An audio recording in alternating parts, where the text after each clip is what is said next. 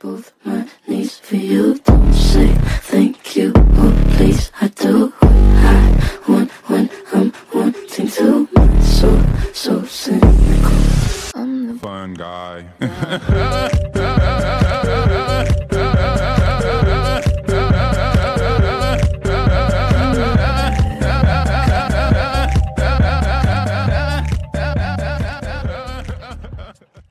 Ciao a tutti ragazzi e benvenuti a una nuova puntata del Fun Guys Podcast. Eh, ormai ci conoscete bene, eh, il podcast è il- quello di riferimento per tutto quello che concerne i Los Angeles Clippers eh, in, in italiano. Qui con me, come sempre, ci sono Matteo Berta. Ciao Matteo. Ciao Marco, ciao a tutti. Lorenzo Pasquali. Ciao, ciao Allora, a tutti. e ovviamente chi vi parla è eh, Marco Giavazzi. Allora ragazzi, ci siamo ehm, sentiti eh, un paio di settimane fa eh, con quella che è stata la prima puntata della seconda stagione del, del podcast e abbiamo parlato un pochettino di quello che ci avrebbe aspettato eh, in, in pre-season, nella, nella pre-season. Abbiamo fatto un recap della, dell'off season e poi abbiamo parlato un pochettino di quello che eh, avremmo visto in pre-season. Ehm, sono successe un po' di cose nel frattempo. ehm, ovviamente parleremo eh, della, della pre-season, so che voi l'avete seguita particolarmente bene, quindi eh, diciamo saprete darci, eh, dare dei- de- de- delle analisi eh, approfondite. Però partirei con eh, forse la notizia più importante, che è una notizia, ehm, di- diciamo, eh, non di campo, e- ed è il rinnovo di eh, Terence Mann, eh, nostro, l'MVP dei nostri cuori.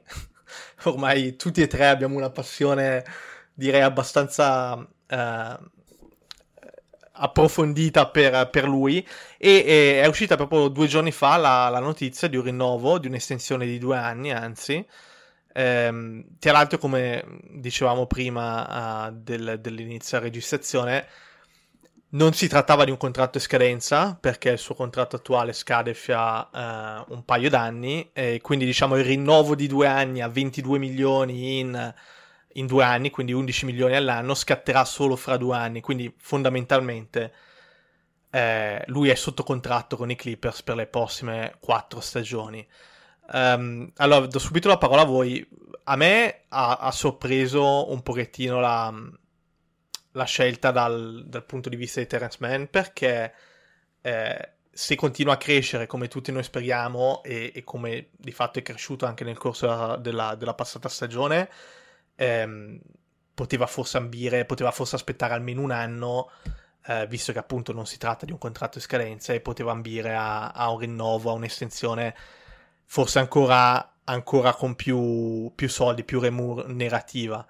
Da- dal, dal- dal punto di vista dei Clippers è una presa molto positiva perché vai a pagare, vai a pagare un giocatore che ha, gi- ha già dimostrato il proprio valore anche nei playoff, lo vai a pagare 11 milioni all'anno, però solo fra, fra due anni. Sì, tra l'altro Eh, non so, lo andiamo a pagare 11 milioni all'anno, che con la proiezione del cap salariale sarà circa l'8% del, del, del- del cap l'ultimo, l'ultimo suo anno, quindi davvero nulla per un giocatore con le sue caratteristiche. Tra l'altro lo andiamo a pagare 11 milioni all'anno in quello che probabilmente sarà il suo prime, perché durante l'ultimo anno avrà 28 anni, essendo lui del 96, l'ultima stagione che farà con questo contratto sarà la 2024-2025. Direi che è stata un'ottima mossa per quanto riguarda i Clippers. Una giocata di anticipo che, che sicuramente accontenta i Clippers per i prossimi quattro anni. Eh, Men non, sappi- non si ha la certezza del perché abbia fatto ciò. Le ipotesi chiaramente sono sul fatto che lui eh, voglia garantirsi un contratto nel caso in cui rischiasse un infortunio, non avendo ancora avuto un bel contratto in- da quando è in NBA. E quindi, quindi i Clippers ne hanno approfittato e hanno fatto bene. È Sì, stata guardavamo un'ottima mossa. prima che più o meno nei primi anni di carriera ha guadagnato a netto delle tasse poco più di un milione di dollari, per cui ci sta da un certo punto di vista garantirsi 22 milioni, è ovvio che secondo me è nettamente sottopagato, non so, se fosse stato un free agent quest'anno avrebbe firmato secondo me sui almeno 13-14 annuali, almeno, credo che siano delle cifre oneste considerando ad esempio quanto ha preso Kennard l'anno scorso per dire. Eh, un giocatore dell'impatto di Terence Mann che ti può partire in quintetto, che ha già dimostrato di avere, come avete detto, impatto ai playoff, essere comunque adesso è sui 24 anni, quindi avere qualche margine di miglioramento è, è nella Lega da due anni e sta migliorando ogni anno, secondo me è quasi regalato come contratto dal punto di vista dei Clippers. Um, poco da dire oltre a questo, te cosa dici Marco?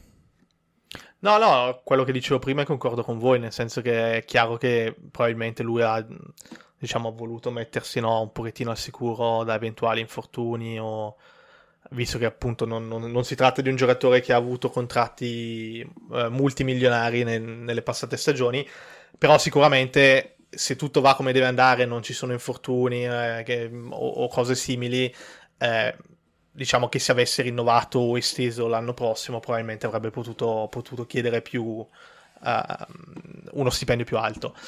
Anche um, perché detto... lo sviluppo di Men eh, mi do il gancio da solo per iniziare a parlare di questo be- argomento. Be- bravo, Teo, stavo, ti stavo per dare il gancio, nel senso lo che svi- mi, mi, mi, dicevi di un, di un Man molto più attivo anche palla in mano lo sviluppo di Man in questa pre-season sembra interessante. Vediamo se continuerà a portarlo avanti anche in regular season durante la stagione, però sta dimostrando di non aver paura di prendersi i tiri che deve prendersi e di conseguenza può giocare di più palla in mano in situazioni magari di pick and roll, perché ad esempio contro i Timberwolves che hanno deciso di passare dietro tutte le volte contro di lui ha tirato senza esitare e ha segnato un paio di triple in questo modo e non esita neanche a prendersi le triple in catch and shoot sui drive di qualcuno che, di cui probabilmente parleremo die- dopo. E tu Lore invece cosa mi dici di Man? Ma sì, dico anche che abbiamo messo un paio di clip sulla pagina del podcast su Twitter, quindi andate a rivederle per capire a cosa ci stiamo riferendo. Comunque marchetta, sì, marchetta, questa è una marchetta classica. grossa Chiaro. come una casa. E, ehm, sul secondo rescreen, quando, eh, ovvero eh, i Timbers appunto passavano dietro, sul primo blocco Men aspettava, giocava il rescreen con Iviza che andava a bloccare subito, quindi è ovvio che era una situazione ben preparata anche nel, nel prepartita se passavano dietro anche al secondo blocco, Liman senza esitazione si prendeva la tripla anche facendo dei mini step back, per cui è ovvio che ci ha lavorato tanto in estate, è abbastanza palese e chiaro. E un'altra notizia incoraggiante, che forse l'hanno sparata un po' grossa, ma è, arriva dall'assistente allenatore dei Clippers, Dante Jones, credo, che parlando con Tai Liu e appunto con Man ha detto che il giocatore che dovrebbe studiare da vicino è Jimmy Butler perché il suo gioco, il suo skill set glielo ricorda. In un certo punto di senso e punto di vista è anche vero nel senso che sono comunque ali guardie fisiche che si debuttano dentro e fanno qualcosa in campo, è difficile da definire, però sono quei giocatori che non sai bene cosa faranno in una partita, ma sai che qualcosa faranno per portare un contributo positivo. Può essere andando a rimbalzo fortissimo, può essere... Sì, attivi a rimbalzo offensivo. Esatto, buttarsi dentro, palla in mano, creare qualcosa a gioco rotto, può essere fare il tiro che non ti aspetti dalla media, dal palleggio. Qualcosa faranno, quindi è vero che a un certo punto di vista eh, da un certo punto di vista ricorda Jimmy Butler. E anche legandosi al contratto di prima vediamo, è ovvio che secondo me anche solo migliorando sulle cose che sa fare bene adesso è un giocatore che varrà ancora più di 14 milioni l'anno, che sono quelli che secondo me vale adesso. Se poi aggiunge roba e diventa un minimo un creatore palla in mano, che magari con le second unit può diventarti il playmaker della panchina, o può aiutarti Kawhi Leonard, Paul George perché va più al ferro, ti batte l'uomo, sa tirare dal palleggio appunto in situazioni di pick and roll, allora lì hai fatto veramente jackpot. Dico una cosa, dato che hai citato Jimmy Butler, che vorrei che Man eh, allenasse, riuscisse a migliorare ed è il prendersi tiri liberi, perché è un giocatore che va tanto al ferro, ci va molto bene, però non è tanto bravo a vendere i contatti, spesso cerca di evitarli, fa tiri complicati, me ne ricordo uno l'anno scorso ai playoff contro Dallas, mi pare, in cui era tirato tutto storto, ha fatto canestro, ma ha tirato tutto storto al, vicino al ferro.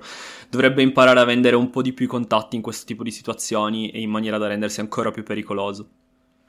Sì, anche perché fa un po', fa un po' io mi ricordo, um, diciamo, anche la serie contro, contro Utah, um, quando magari va dentro e non trova no, la prima soluzione libera, percorribile, fa un pochettino di confusione. Mi ricordo forse proprio gara 6 in cui fu fenomenale contro Utah. Mi ricordo uno, uno step back in avvitamento sotto canestro perché, vabbè, lì era una situazione, diciamo, molto particolare perché poteva permettersi di tutto e forse voleva, mh, mm, no, calcolare, no, anche vedere quale fosse la sua temperatura corporea della mano. Eh, era in però, mh, esatto, però... Mh, però si fa un pochettino di confusione quando attacca Canestio. C'è da dire che eh, a livello di mh, assenza di esitazione aveva già dato dei, dei bei segnali comunque anche nei, nei, playoff, nel senso che al di là mh, alcuni casi specifici comunque è sempre uno che si è fatto trovare mh, pronto dal punto di vista mentale, anche la stessa gara 7 contro Dallas, eh, credo nel primo tempo, vado a memoria, ma nel primo tempo eh, fu veramente uno degli elementi, degli elementi decisivi per tenere botta all'ondata di, di Doncic, per non parlare poi ovviamente della sempre famosa e solita gara 6 contro, contro Utah. Sì, Quindi mentalmente Dallas, uno che ci sta. Contro Dallas aveva segnato tutti i punti della sua partita nel primo tempo. Mi ricordo questa cosa. Sì, mi sembra 13 a memoria, però sì, qualcosa del genere. esagerare. Ma anche in gara 2, se vi ricordate, era stato buttato nella mischia verso la fine della partita da Tai Liu, fece quella palla rubata che poteva essere decisiva verso la fine colui che va poi in contropiede, arriva al ferro e appunto collegandosi al fatto di riuscire a lucrare più tiri libri, andate a rivedere quella situazione, direi che è abbastanza il disegno perfetto per farvi capire quello che intendiamo, lì scarica la palla all'ultimo per Batum quando avrebbe voluto concludere dato che era proprio lì sotto oppure a- rubare un Avevo fallo. rimosso, avevo rimosso il trauma. Però salviamo la giocata positiva della palla rubata, dai. No, assolutamente. E poi non possiamo permetterci di, di toccarlo, di toccare Terence Mann. Possibile. Ormai è diventato, è diventato l'MVP del il nostro personaggio. Ma sì, anche perché è una persona fantastica, per cui è, è veramente impossibile non tifare per lui. No, poi ragazzi che appunto anche no, a livello di lavoro in palestra, eccetera, da quello che si legge, eh, sia dai, dai, media diciamo più uh, nazionali, eh, parlo di media americani, ma sia anche da quelli un pochettino più locali o più uh, focalizzati sui Clippers, è uno che appunto uh, lavora, lavora e, e, lavora, quindi assolutamente da, da, da, apprezzare. Allora, parlando un pochettino di uh, esterni dei Clippers e di... Sì, diciamo anche, Matteo prima parlava no, di eh, Man che mm, si faceva trovare pronto, si è fatto trovare pronto anche in situazioni di eh, catch and shoot, quindi di um, penete e scarica, quindi di, di, tiro sullo scarico. Molti di questi scarichi vengono e verranno generati da, uh, dal nostro caro amico Blezzo, cavallo di ritorno che non nutriva, non ha delle nostre simpatie, eh, forse non nutre tuttora delle nostre simpatie, però come mi dicevate voi prima del, della registrazione, ha giocato una più che buona pre-season. Sì, io quello che guardavo maggiormente entrando in questa pre-season era innanzitutto l'atteggiamento di Bledsoe, perché è uno che negli anni, quando non voleva far parte di un gruppo e, e di un progetto, lo faceva capire bene. Andava dal barbiere e Esatto, attraverso il linguaggio non verbale, sia appunto attraverso tweet e dichiarazioni varie scomode per cui da quello, quello è stata la prima cosa che mi ha convinto di questa pre-season di Bledsoe. L'ho visto molto attivo, molto dentro il progetto e dentro la squadra. Ha subito sposato il mantra di Tailiu che evidentemente gliel'hanno martellato in testa fin dall'inizio di penetra e scarica, si vede, è chiaro, attacca bene il ferro, l'hanno usato bene per correre in transizione, come dicevamo per alzare i ritmi, è evidente che lo vanno a cercare per fargli appunto spingere palleggiando in contropiede. Finora è andato bene al ferro, sembra anche fisicamente stare meglio di, di come l'abbiamo visto l'anno scorso a New Orleans, che probabilmente sembrava un rottame anche perché non ne aveva mezza di stare lì.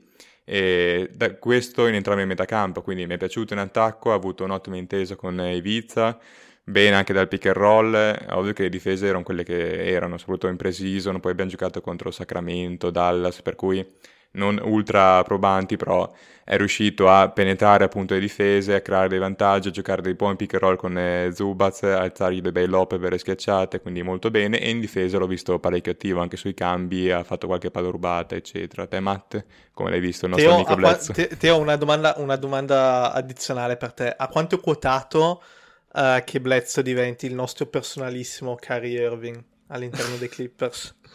No, io credo che Bledsoe sarà il personaggio che probabilmente più odieremo in questo podcast perché i Clippers dipenderanno tantissimo da lui, ci sta facendo credere di poter dare effettivamente qualcosa per poi deluderci all'infinito per spezzarci il cuore. Comunque, ehm, parlando, tornando a parlare seriamente, in questa preseason ha penetrato tanto e quello che doveva fare e sta scaricando tanto, sta tirando veramente poco in questa preseason. Sta facendo un discreto numero di assist, 4 a partita per quello che gioca, perché saranno meno di 20 minuti, è, è ottimo. E sta giocando al meglio il drive and kick, è l'uomo che serve per giocare drive and kick, serve a quello alla fine. La, per dire che non è tuttora quello che luccica, però eh, non tira mai da 3 punti, zero. Ha tirato due triple in 4 partite e ne ha segnate 0, 0 su 4. Quindi non, non ci possiamo aspettare un Rim- grande gioco off ball da lui, diciamo. Rimaniamo, rimaniamo sul punto. Sì, sicuramente non allarga il, il campo. Magari... No. Magari off ball sì, ma con, con tagli eh, eh. per attaccare l'area in situazione dinamica, sicuramente non per, per allargare il, il, campo. Un altro, parlando sempre no, di catch and shoot, di penete scarica, di situazioni da spot up shooter, un altro che non tira e se vogliamo è molto più preoccupante di quello che abbia fatto uh, Bledsoe. Un altro che non tira è Kennard che su un campo di basket, eh, oddio, sa fare anche altro ovviamente, però diciamo è conosciuto per, per tirare, no? E invece, soprattutto in, uh, nella prima partita di, di, regolo- di pre-season, um, ha rifiutato un paio di tiri aperti. Um, e leggevo che, che Tyron Lu l'ha, l'ha immediatamente tolto dal campo e poi gli ha fatto anche una sorta di lavaggio del, del cervello e anche una lavata di capo. Una cazziatona. Dicendole, eh, esatto, eh, termine tecnico, grazie Lore. Eh, no, ti vedevo un po' incerto, per... ho dovuto intervenire. No, no, no, hai, fatto, hai fatto benissimo, termine tecnico. E, ehm, e, fondamentalmente gli ha detto se è fuori per tirare, eh, tira perché sennò eh, il, il piede in campo non lo metti più. Adesso, così è un po' semplificata, però insomma, come, come l'avete visto no. e cosa ne pensate? Anche perché è stato un focus, un focus di tutto il training camp, dalle dichiarazioni varie. Ne hanno parlato tantissimo proprio come squadra di cercare Kennard sia in transizione per trovare i tiri aperti, sia a metà campo, per cui ci hanno lavorato e ci stanno lavorando in tutte queste settimane. È chiaro che eh, è una delle armi che avranno a disposizione questi Clippers, è un po' poveri di talento offensivo data l'assenza di Kawhi Leonard e Kennard deve essere aggressivo, soprattutto vista la scorsa stagione in cui un po' sembrava incerto, soprattutto all'inizio, è ovvio che stanno martellando molto su questa cosa, però nelle ultime partite di pre-season è andato meglio, vero Matt?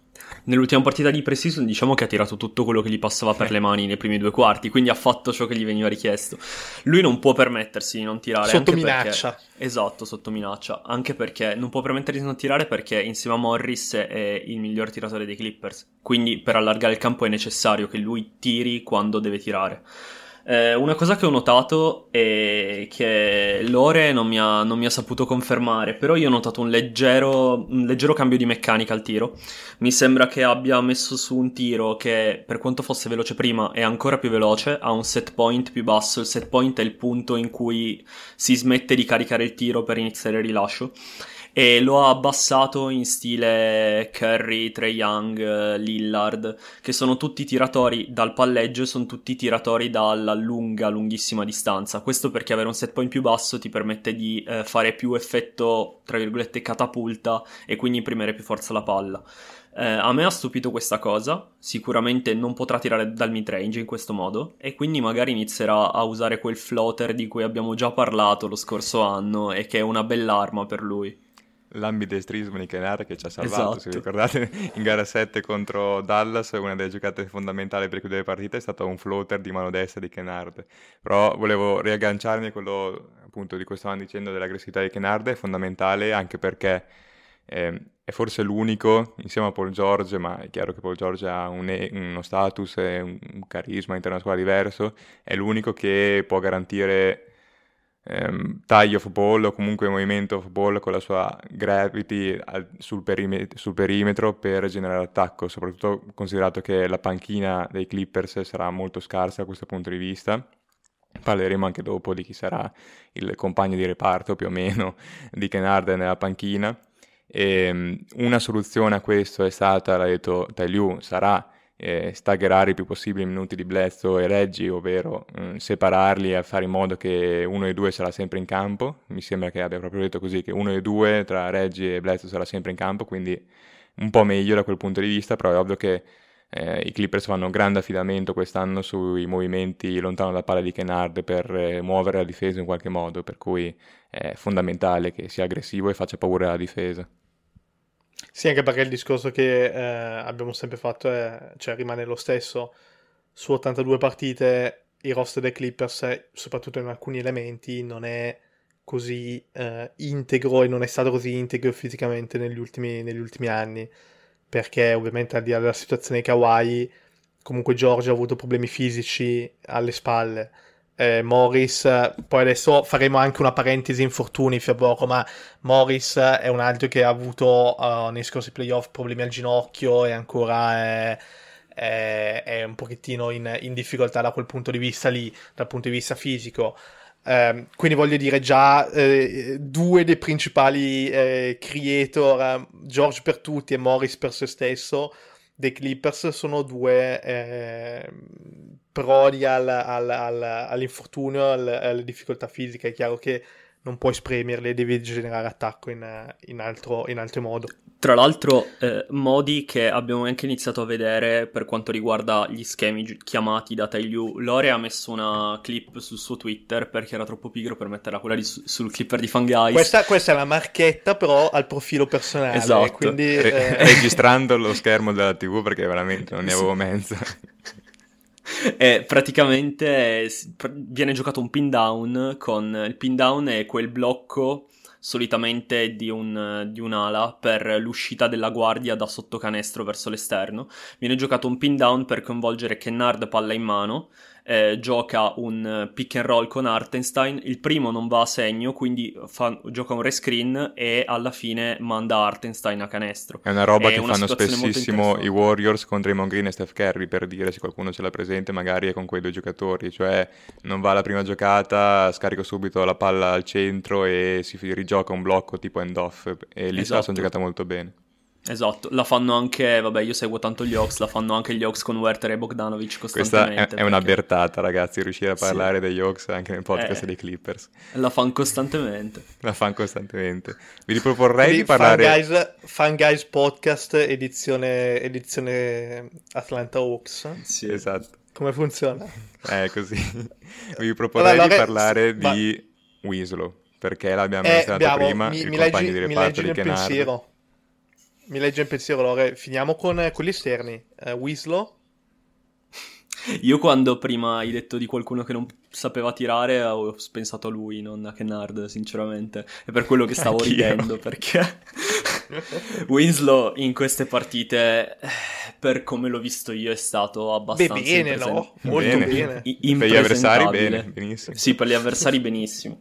Eh, lui ha cercato di farlo giocare tanto, è uno di quelli che ha giocato più minuti a partita, intorno ai 20. comunque in preciso non si gioca più di tanto però non ha fatto vedere niente di particolarmente buono, anzi ha fatto vedere delle tendenze che erano quelle su cui avevamo dubbi e che non vorremmo vedere. Io ricordo mm, un, pa- un paio di tiri, soprattutto contro, contro, Minnesota, in cui lui era lasciato con mille mila metri di spazio e, e semplicemente non tirava. Faceva un passo avanti, tirava da dentro la linea da tre punti.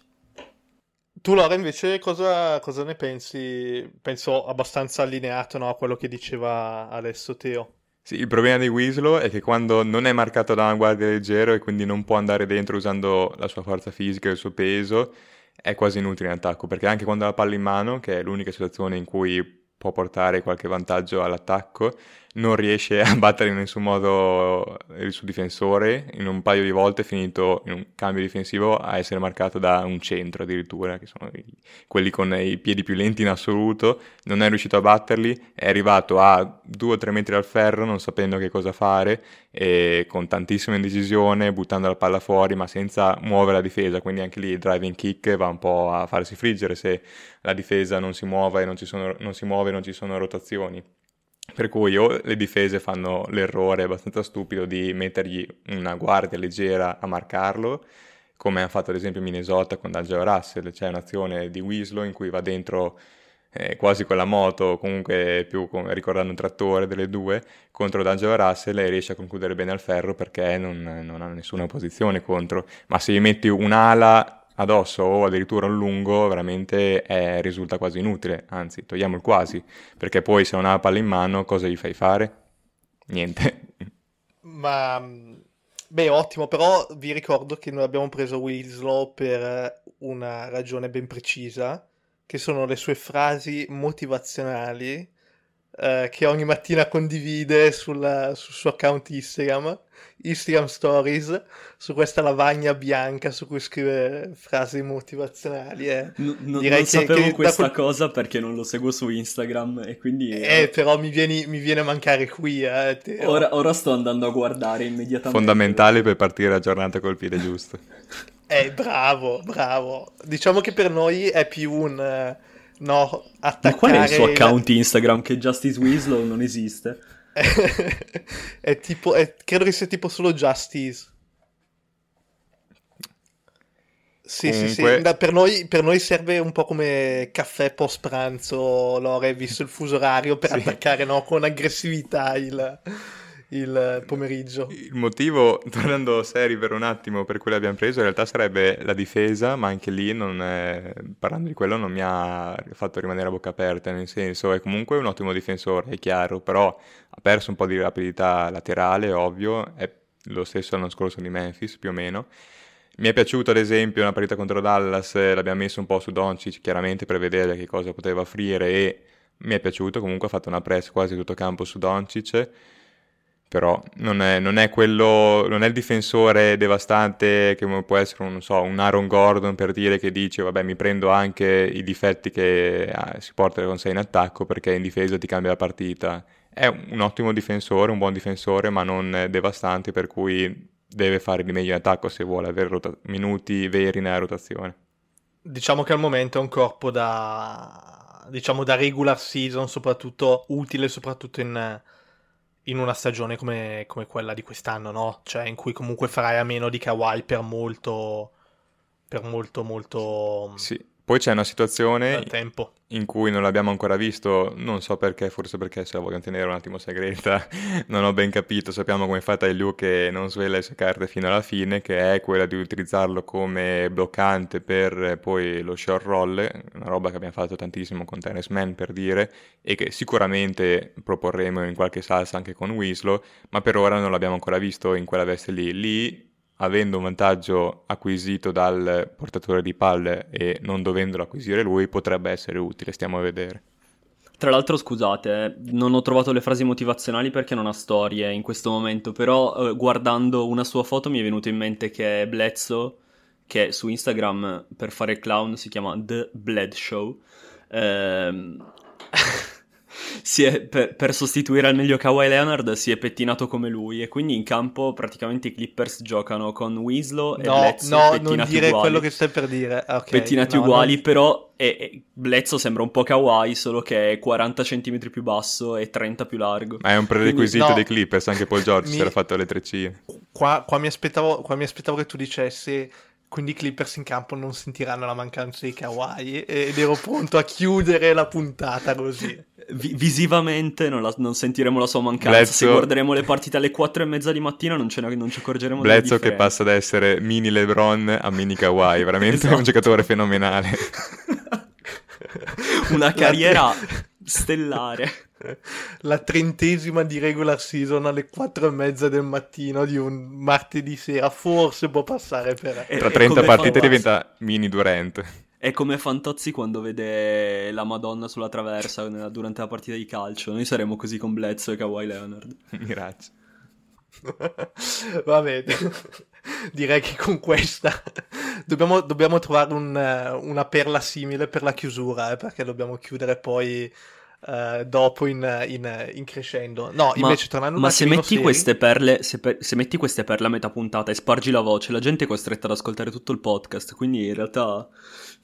È una tattica, una strategia, eh. Ci sta, sì, ci sta, sì, effettivamente. Tornando velocemente e seri, um, parliamo un attimino. Direi di parlare un pochettino dei nostri rookie. Um, e quindi Boston Junior principalmente. E, e poi legarci al discorso anche infortuni, perché purtroppo uno dei nostri rookie, cioè Preston, è, è andato a, a diciamo ingrandire quella che è la lista dei, dei, del, degli infortunati. Però parliamo prima di, dei rookie, diciamo, in campo. Quindi magari Teo, se vuoi iniziare tu con, con Boston Junior. Eh, partiamo da Boston Junior, che è stato l'ultimo scelto, ma è quello che vede più minuti e che sta facendo assolutamente meglio. E sta dimostrando di essere un real looper, come già ci aspettavamo. E tira tanto Isa Bucket assolutamente. È il giocatore dei Clippers che tira di più in assoluto in pre-season dopo Mann è il go-to guy tanto... della squadra. È il go-to guy sì assolutamente. Durante i, second... durante i terzi e quarti quarti è il go-to guy. Segna tanto non sta tirando con percentuali eccelse non, non ce lo aspettavamo neanche però una cosa interessante è che lui sa prendersi tiri liberi e questa cosa qua potrebbe essere importante a livello superiore che sarà per lui la regular season. Potrebbe essere un fattore durante l'anno, non so quanto e come giocherà, però lui lo sta provando e potrebbe mettere minuti, minuti nelle gambe per la regular season, quando, dato la moria di esterni che i Clippers si trovano a roster. Comunque anche a me ha stupito abbastanza per quello che sa fare palla in mano, perché me l'avevano pubblicizzato un po' come un prospetto sicuramente grezzo e che per ora sarebbe stato capace soltanto di stare sul perimetro e un po' 3D, ovvero aspettare gli scarichi e, e tirare. Invece sa fare qualcosa palla in mano, e non sempre qualcosa di positivo, però sicuramente qualcosa tira sempre fuori da situazioni anche di gioco rotto o comunque in cui inizia l'azione appunto palla in mano. È andato dentro abbastanza bene, ha provato un, un paio di schiacciate, alcune riuscite, altre sì, clamorose, una contro Minnesota, contro Vanderbilt che, credo che quello è proprio un poster bellissimo. Ma, ma, sai che io non me lo aspettavo così atletico? Eh, invece non, parecchio non... bene da quel punto di vista, va dentro bene, sì. regge bene abbastanza i contatti. Guarda che tanto, tanto tiro non, non, è un problema, tempo... Cosa... Sono aperte le scommesse, cosa facciamo? Due settimane si spacca il crociato o... Speriamo di no. O, fa... o facciamo un mese? La, la... Il fatto è cioè, il pericolo più grande per quanto riguarda gli infortuni è che venga scambiato per un membro di una baby gang, probabilmente venga linciato perché fisicamente e anche di viso sembra un sedicenne. Sì, sì, ha un viso da bambino quasi. Esatto, è un, è un tamarro pazzesco chiaramente. E quindi, quindi niente. Però a me Però... sembra abbastanza amato anche dai compagni o dagli sì. avversari, un po' per quello che ha passato, un po' perché forse come anche persona lo apprezzano, comunque mi sembra essere positivo un po' nell'ambiente. L'altra sì, ricordiamo cosa... la storia di, di Terence Clark, eh, di Clark. Che, che, è ex suo ex compagno di squadra al college che è morto in un incidente stradale mentre era nella macchina davanti a quella di Brandon Boston Jr. Lo scorso un bel aprile, credo. Sì. Aprile o maggio. Ha avuto un bel trauma da quel punto di vista. Sì. Andiamo rookie. avanti con la lista dei rookie, eh. uh, Lore. Magari Dai. faccio partire tu questa volta. Ah, io sarò abbastanza caustico su Kion Johnson. Mi è sembrato totalmente inadatta al gioco del basket, o quasi. Sono eh... partito da te per un motivo. Sapevo che insomma avevi, avevi il colpo in canna. Eh io l'ho preso sotto la mia ala, però gli voglio ancora tanto bene, ma mi sembra palese che almeno il primo anno farà una grandissima fatica anche solo a stare su un campo NBA, credo si farà tutto l'anno in G League, perché è veramente grezzo a dir poco, in attacco è solo atletismo, non offre veramente nient'altro, sa giusto pareggiare, ma pareggiare intendo proprio neanche in mezzo alle gambe, ha fatto vedere finora, sa pareggiare letteralmente, ma palleggia giusto per farlo, sembra a volte, non con un intento preciso, un'idea in testa, uno scopo. Eh, ha fatto una schiacciata spettacolare in contropiede, è chiaro che ha, ha i razzi nelle gambe e salta tantissimo, però per ora ovviamente non basta, anche in difesa è chiaro che ha tutti i mezzi per essere un difensore eccelso, ma ancora salta tantissimo sulle finte, eh, non mi sembra saper leggere benissimo gli attacchi avversari e le rotazioni, c'è veramente tanto su cui lavorare e credo che quest'anno non, eh, non sarà utile alla causa. Beh, sì, dai, per non saper palleggiare eh, il quindicesimo posto in roster possiamo prenderlo anche noi, uno di noi, voglio dire, se il livello è...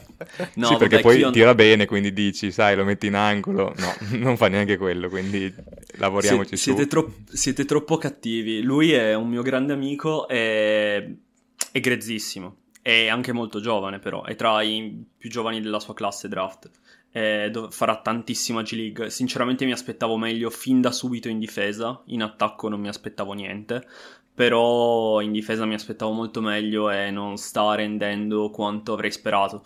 Quindi mm, lo, lascere- lo lasceranno, spero, maturare, non marcire in G-League per tutta la stagione e poi lo rivedremo penso l'anno prossimo. Durante questa stagione non lo vedremo praticamente mai.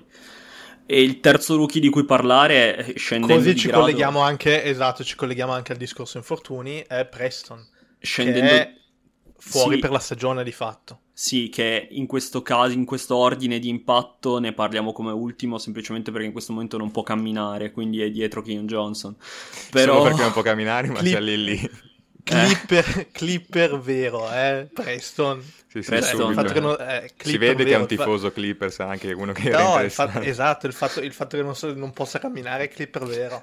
Spaccato si è rotto, ne avevamo già parlato lo scorso podcast, prima di ricevere la bellissima notizia che la frattura richiedeva un'operazione, probabilmente la conseguente esclusione dai giochi per quasi tutta la stagione, se non tutta la stagione. Ne avevamo parlato, eravamo preoccupati di questo infortunio, speravamo potesse rientrare. All- all'epoca avevamo parlato del fatto che saltere- ave- avrebbe saltato sicuramente le prime partite del training camp, invece è andata sì, peggio di come avevamo sperato. Mi fa un po' questionare, avere dei dubbi sul nostro staff, eh, diciamo, atletico, i nostri dottori, non so chi se ne occupa, ma sono un sacco di, di, cose abbastanza dubbie, dall'operazione alla schiena di Bacà, che anche lui è prima rientrato, palesemente non era in grado di giocare, l'hanno tirato fuori dopo due o tre partite, non mi ricordo, e poi si è operato la schiena, credo, per qualcosa al, al disco della colonna vertebrale.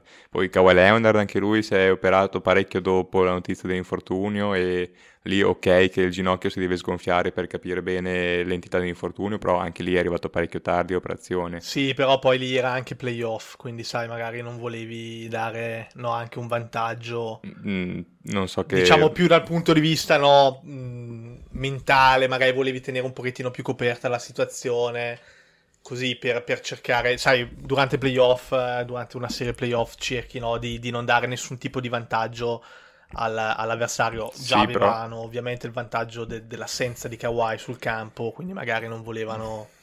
E non mi ricordo se l'hanno operato il giorno dopo la fine del playoff, ma non credo. Cioè, secondo me era passato lo stesso abbastanza tempo. Però, vabbè, escludiamo Leonard sì, per qualsiasi motivo. Quest'ultimo caso di Preston, anche qua si è operato un mese dopo che si vedeva in giro che andava con lo scooterino a, alla facility e con il piede neanche ingessato. Sono tante cose strane. A proposito di scooterino, vi devo raccontare questo aneddoto perché io non avevo mai visto quegli scooterini prima di vedere la foto di Preston e questo weekend ero a Roma ai Musei Vaticani, ho visto ben due persone con quello scooterino. Io ero allibito. Dentro ai Musei Vaticani? Dentro i Musei Vaticani, sì. Pazzesco, figata, Pazzesco. bellissimo. Comunque ragazzi, io non vorrei essere io a portare sfiga però con gli staff uh, medici, eh, perché tra i Clippers e, e, i, e i miei amati e i miei amati 49ers a livello di staff medico incominciano a sorgermi un pochettino di dubbi. Beh, in realtà anch'io perché l'altra squadra che, di cui mi occupo per lo shooting è Indiana, che non so se hai seguito, ma ne ha già quattro fuori prima dell'inizio della stagione. L'ultimo è stato Brockton con un, una lacerazione alla spalla, non so che cavolo ha avuto. Eh, ma almeno tu ti concentri su una, su una lega solo, io eh, no, ho, ho effetti su più leghe. Anche la Fortitudo non, non siamo messi benissimo. Io non dirò niente sulla passata stagione, gli infortuni degli Hawks in, questi, in questo momento. Siamo un trio, niente male. Mica male. Allora, ragazzi, parliamo eh, degli infortuni. Quindi, um, Preston fuori, uh, Um, Lore, magari mi affilo a te eh, velocemente su Ibaka Morris, com'è la situazione lì. Ibaka eh, ha ripreso a giocare il 3 contro 3 in allenamento contro gli assistenti allenatori, per cui provate voi a indovinare quando tornerà, secondo me non prima di quando avremo già giocato 4-5 partite di regular season, proverei a buttarla lì, comunque non siamo vicinissimi al rientro. Mentre Morris eh, si diceva che aveva ripreso al 100% dal problema al ginocchio che lo aveva ad esempio limitato ai playoff ed è un problema che gli torna fuori spesso. Già a inizio della regular season scorsa, se vi ricordate, era stato fuori parecchio tempo per il problema al ginocchio ed era partito in quintetto Batum per dire appunto perché Morris non c'era. Anche quest'anno è abbastanza preoccupante la situazione, per quanto tutti stiano continuando a dire no, guardate che sta bene, sta bene. Eh, è chiaro che al momento ci si aspetta che giocherà le prime partite di, di regular season, però stiamo a vedere perché finora in, in pre-season non ha mai giocato, è stato escluso tutte le volte con un intero giorno in anticipo dall'injury report, quindi dalla partita. Vediamo in che condizioni sarà e se veramente è guarito da questi problemi al ginocchio. E invece poi mh, rivolgo due domande a, a Teo, però um, diciamo cavalco l'onda in questo momento e continuo con te Lore. Eh, invece ehm, Zubaz come, come, l'hai visto dopo ovviamente il suo infortunio eh, contro i Suns durante la, l'ultima serie playoff che abbiamo giocato?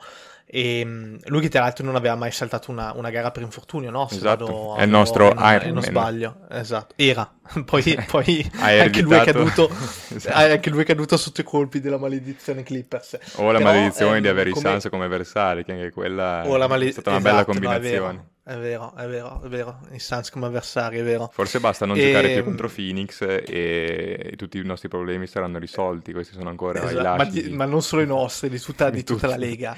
bisogna bandire eh... Phoenix dalla Lega perché è pericolosa esatto. per l'incomunità di tutti chi, i giocatori. Chi, chi, ci soffre? Nessuno, Adesso, Bandi, eh... pochi altri. Sì, avevo capito. Anzi, Bandi secondo me sarebbe fa... meglio senza Phoenix, lo stressa troppo. Cinque, cinque, persone sulla faccia a terra, voglio dire, quindi... Sì, sì. Ehm, no, però, tornando seri, come, come hai visto Zubaz, eh, mi dicevi che l'hai visto un pochettino arrugginito, soprattutto sotto, sotto canestro. Esatto. È un po' un problema ricorrente con, eh, con, lui, nel senso, non so se vi ricordate anche la scorsa stagione, era partito molto piano eh, sotto canestro nel finishing, ovvero nel concludere relazioni, tutta quella eh, insieme di appoggi, di semigancio, di schiacciate.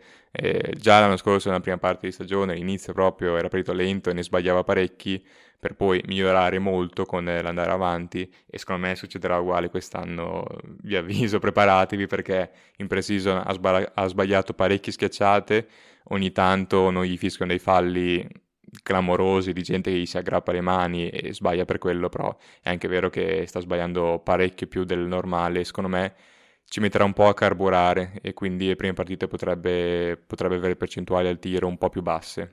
E sì, c'è giusto... da dire che oltre all'infortunio che ha avuto, comunque di solito chi ha una struttura fisica abbastanza no, uh, consistente e grossa come Zubaz um, entra, in, entra in condizione, quale che sia lo sport, eh, entra in condizione dopo rispetto a chi magari è più longilineo o più piccolino. Invece parlerei di chi invece è in condizioni perfette, per come l'abbiamo visto in pre-season, compagno di reparto di Viza che potrebbe rivelarsi molto utile e necessario visti i problemi di Bacà, visto che magari Zubas potrebbe o fare troppi falli perché non è in condizione o sbagliare troppi canestri. Che ne dite di Artenstein? Vai Teo, lo lasciavo, lo lasciavo per te Artenstein. Artenstein è il secondo per assist dei Clippers in queste partite di pre-season, dopo Bledsoe.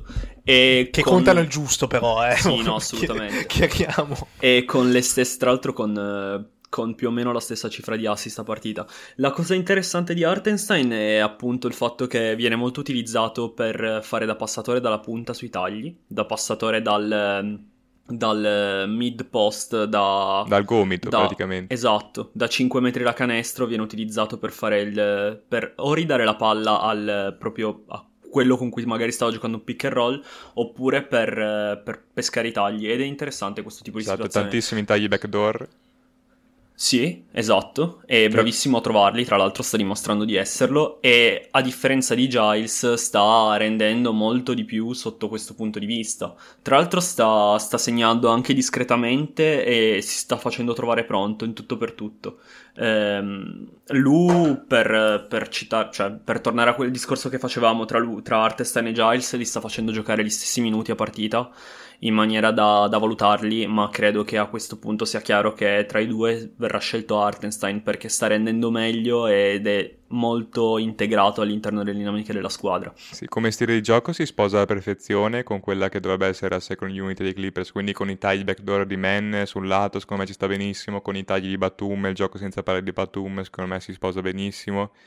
Per cui eh, l'ho visto anche molto bene, ad esempio, in difesa, è stato molto vocale, eh, ha gestito bene la difesa, ha parlato tanto, che quella è una cosa fondamentale per un centro, che ovviamente è l'ultima linea della difesa, e in generale è sembrato a volte troppo forte per la competizione, che è sempre una buona cosa per qualcuno che si deve guadagnare un contratto garantito, e secondo me, per quello che abbiamo visto, è stato migliore di tanti centri di riserva con contratto garantito nella Lega, per cui gran presa se, se continua così per i Clippers, molto bene. Diciamo che, che in questo poi diventare no, il centro di riserva per quantomeno l'inizio stagione sì. a seconda delle condizioni di Barca fondamentalmente. E in questo momento, per come sta giocando, sinceramente mi sento di essere abbastanza al sicuro con Artenstein eh, a fare al posto di Zubac per anche 15 minuti a partita senza problemi, 10-15 minuti a partita. La cosa è che sta giocando come un light Mason Plumley, per quanto faccia ridere pensare ad un light Mason Plumley però eh, il tipo di, di, gioco è quello e sicuramente serve, cioè è utile all'interno dei Clippers, quindi io lo prenderei, cioè, mi affiderei a lui tranquillamente. L'unico limite partita, in attacco è che veramente cerca solo il passaggio, quindi quando riceve sì. palla in gomito la difesa sa che lui non guarda il canestro, guarda solamente i tagli, per cui se impari a conoscerlo e ti prepari magari diventa un po' eh, un limite abbastanza grosso in regular season, però non so che cosa vuoi pretendere da un centro di riserva che ha contratto no, non garantito. Secondo me va molto bene così. Ma anche perché poi da Rollante in realtà sta giocando bene, quindi sta concludendo bene al ferro per quel motivo. Cioè, tutti i suoi punti praticamente arrivano o da rimbalzo offensivo e conseguente canestro, oppure da, da un pick and roll. E secondo me va benissimo per essere un centro di riserva. Quindi... Sì, poi è molto positivo quello che dicevi anche tu, Lore, prima, cioè che nella propria metacampo, nella metacampo difensivo è al di là de, dell'errore o della, della mh, mm, prodezza, diciamo, tecnica eh, in quel determinato momento specifico, eh, mi pare che a livello comunicativo, no, da quello che dicevi tu, è molto eh, coinvolto. ci sia. E quindi difensivamente, soprattutto per chi no, è nella seconda linea di difesa o eh, come, come un centro, l'ultima linea di difesa, è, è fondamentale comunicare con chi è davanti, con chi magari subisce il blocco in un, in un gioco a due, eccetera. Quindi quello, quella secondo me è una notizia molto positiva che, che appunto hai, hai, diciamo, rimarcato. Allora ragazzi, siamo praticamente in chiusura. Um, direi di dare un'occhiata veloce. Abbiamo coperto, diciamo, in realtà tutti i giocatori eh, principali per quanto concerne ovviamente la fase dell'anno, cioè la pre-season. Um, e direi di dare un'occhiata a quelli che sono la nostra a quella che è la nostra quelli che sono i nostri primi 10 giorni diciamo 10-15 giorni di, di, stagione regolare che inizia um, noi registriamo il mercoledì usciamo il venerdì quindi inizia diciamo fra una settimana eh, e, e inizia con una sfida molto sentita negli ultimi anni perché iniziamo in trasferta contro, contro i Warriors in una partita che eh, diciamo, uh, potrebbe già essere no, una, una, una partita... Eh, è già uno spartiacque. Importante, sì, no, no, non decisiva, però, però è comunque un, parliamo di, di, una squadra che potrebbe essere una delle nostre, diciamo, avversarie dirette. No, no, ci si gioca tier. la stagione, ragazzi. Eh, esatto, ci, ci, si, si giocherà il play-in, cioè si giocherà al settimo posto, sesto posto, qualcosa del genere, immagino, con loro, quindi... Con, esatto, quindi il nostro tier. Poi abbiamo in realtà un, um, un, un, paio di partite in casa. Abbiamo i Grizzlies in casa, che è un altro di fatto scontro diretto. I Blazers esatto. in casa, che è un altro scontro diretto.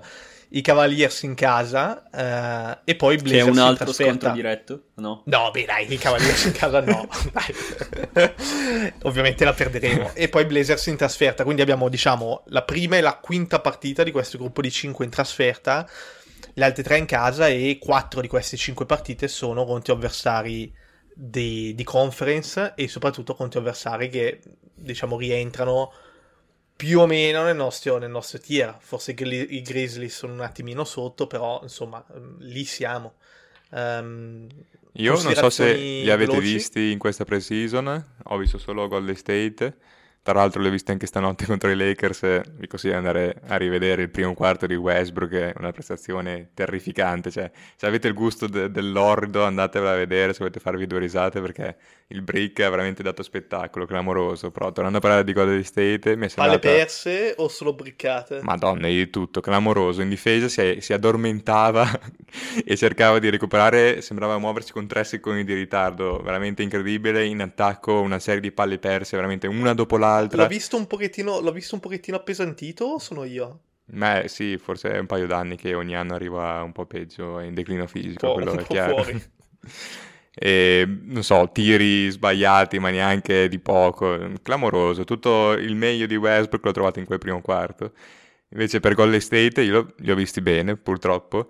Eh, c'è Iguodala che è ovviamente familiare con il sistema ed è tornato un po' a essere l'Iguodala di Golden State, chiaramente sa già cosa deve fare, è il playmaker aggiunto, porta palla in contropiede, trova i suoi compagni. Jordan Poole è un giocatore totalmente diverso da quello che ho visto io gli anni scorsi perché gioca con una sicurezza acquisita totalmente diversa dagli anni scorsi o l'anno scorso, non mi ricordo quante volte l'ho visto. Sembrava a malapena saper palleggiare, cioè ormai si palleggiava sui piedi, era abbastanza indeciso, invece adesso sembra un po' Reggie Jackson ai playoff, lo switch che ha fatto mentale di aggressività, per cui bisogna stare attenti anche lui. È passato Sta- da essere Johnson a essere Reggie Jackson. Sì, in un'estate.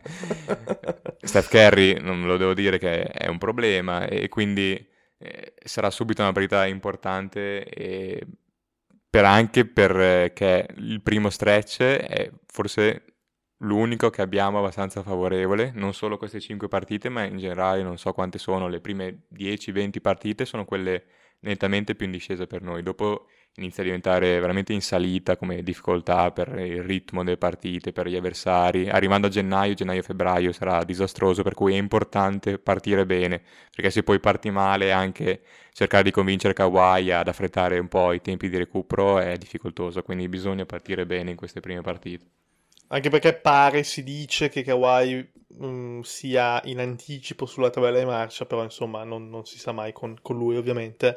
E come dici giustamente tu, se parti forte magari no, ti puoi giocare una seconda parte di stagione un pochettino più tranquillo e magari invogliarlo anche a, a rientrare. Esatto. Tu Teo, cosa, cosa dici su questi iniziale, diciamo, stretch di, di partite? Secondo me la partita più complicata sarà quella contro i Warriors, probabilmente più di quelle contro i Blazer che sono probabilmente più lunghi al- durante una regular season, potrebbero fare meglio perché i Warriors partiranno carichi, Curry è un giocatore che parte sempre carico e quindi sarà, sarà complicata, sarà complicata da vincere. Penso che quella lì sarà una sconfitta. Diciamo che in questo stretch di 5 partite, se tutto andrà bene, io mi aspetto un 3, vittorie e 2 3-2. sconfitte. Sì, E- 3-2 è il risultato minimo. Io Positivo.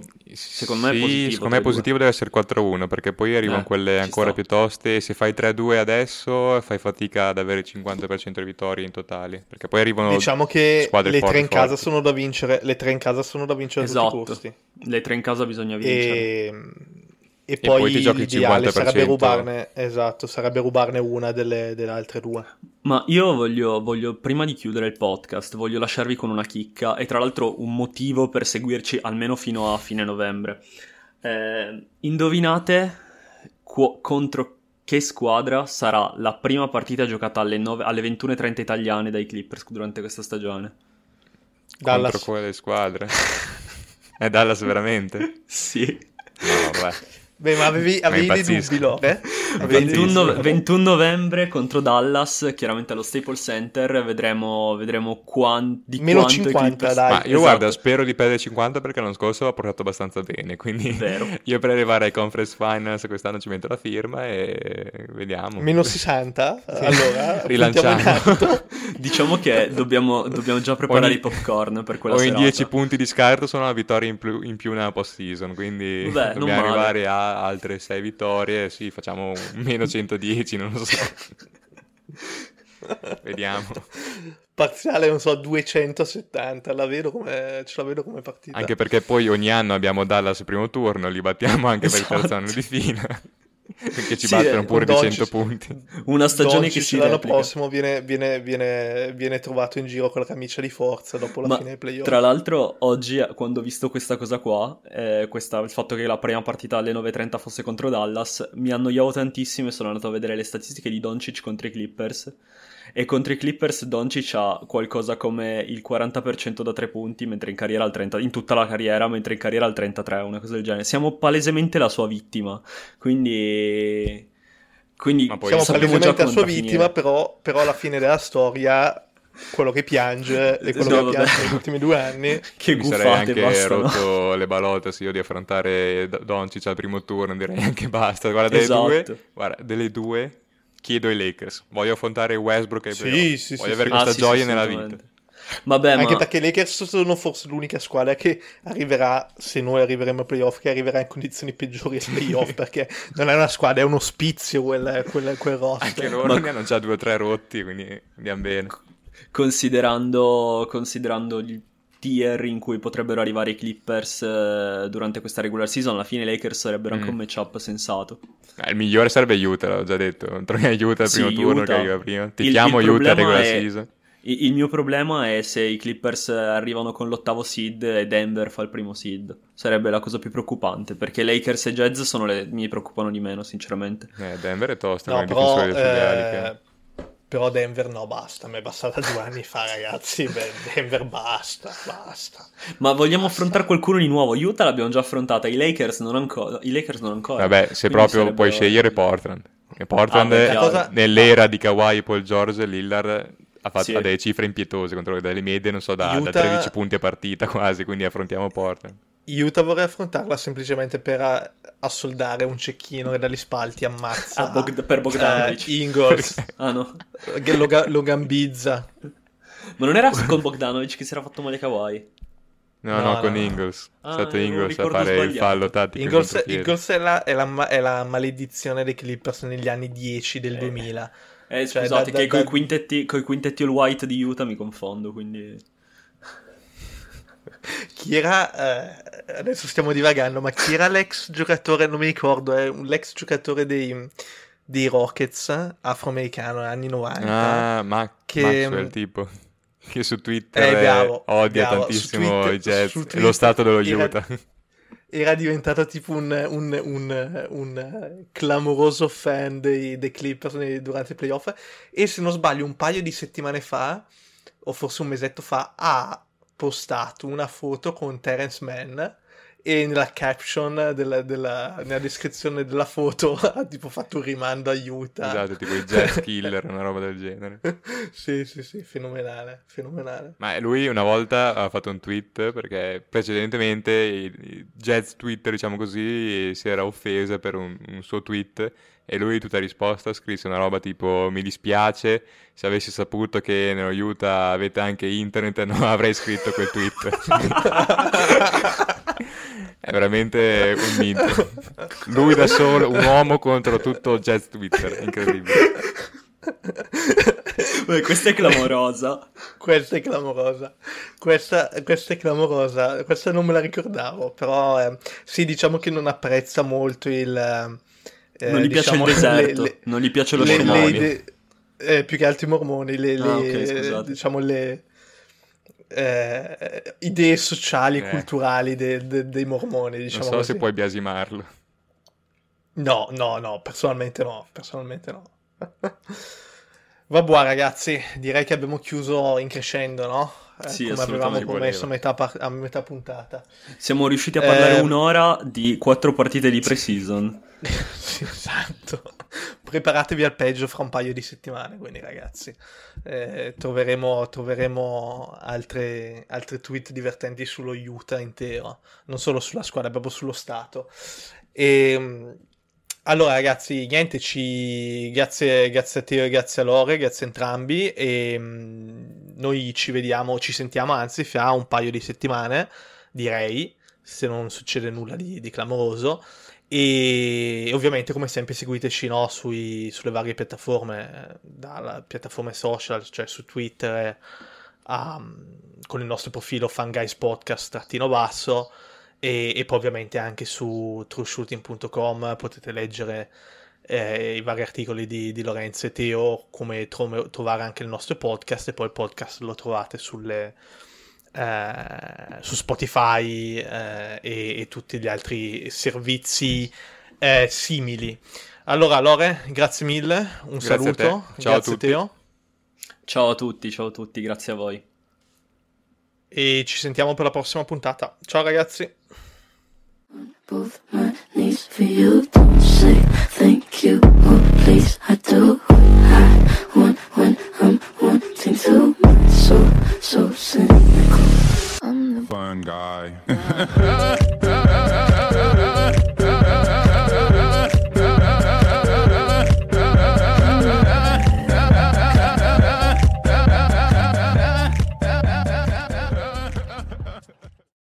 Lucky Land Casino asking people what's the weirdest place you've gotten lucky? Lucky? In line at the deli, I guess? Aha, in my dentist's office.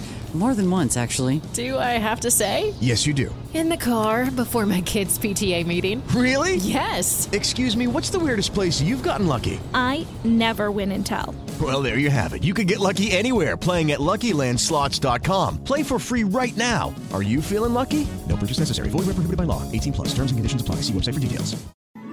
Fun to go twice as hard as everyone else this time of year. That's why Duncan doesn't stop at just one signature holiday latte. So they made two, both handcrafted with rich espresso and topped with whipped cream. The holiday classic Peppermint Mocha features notes of mocha and cooling peppermint, while the toasted white chocolate is complete with creamy white chocolate flavor and cinnamon sugar dustings. They'll help you show the holidays a thing or two. America runs on Duncan. Price and participation may vary, limited time offer, terms apply.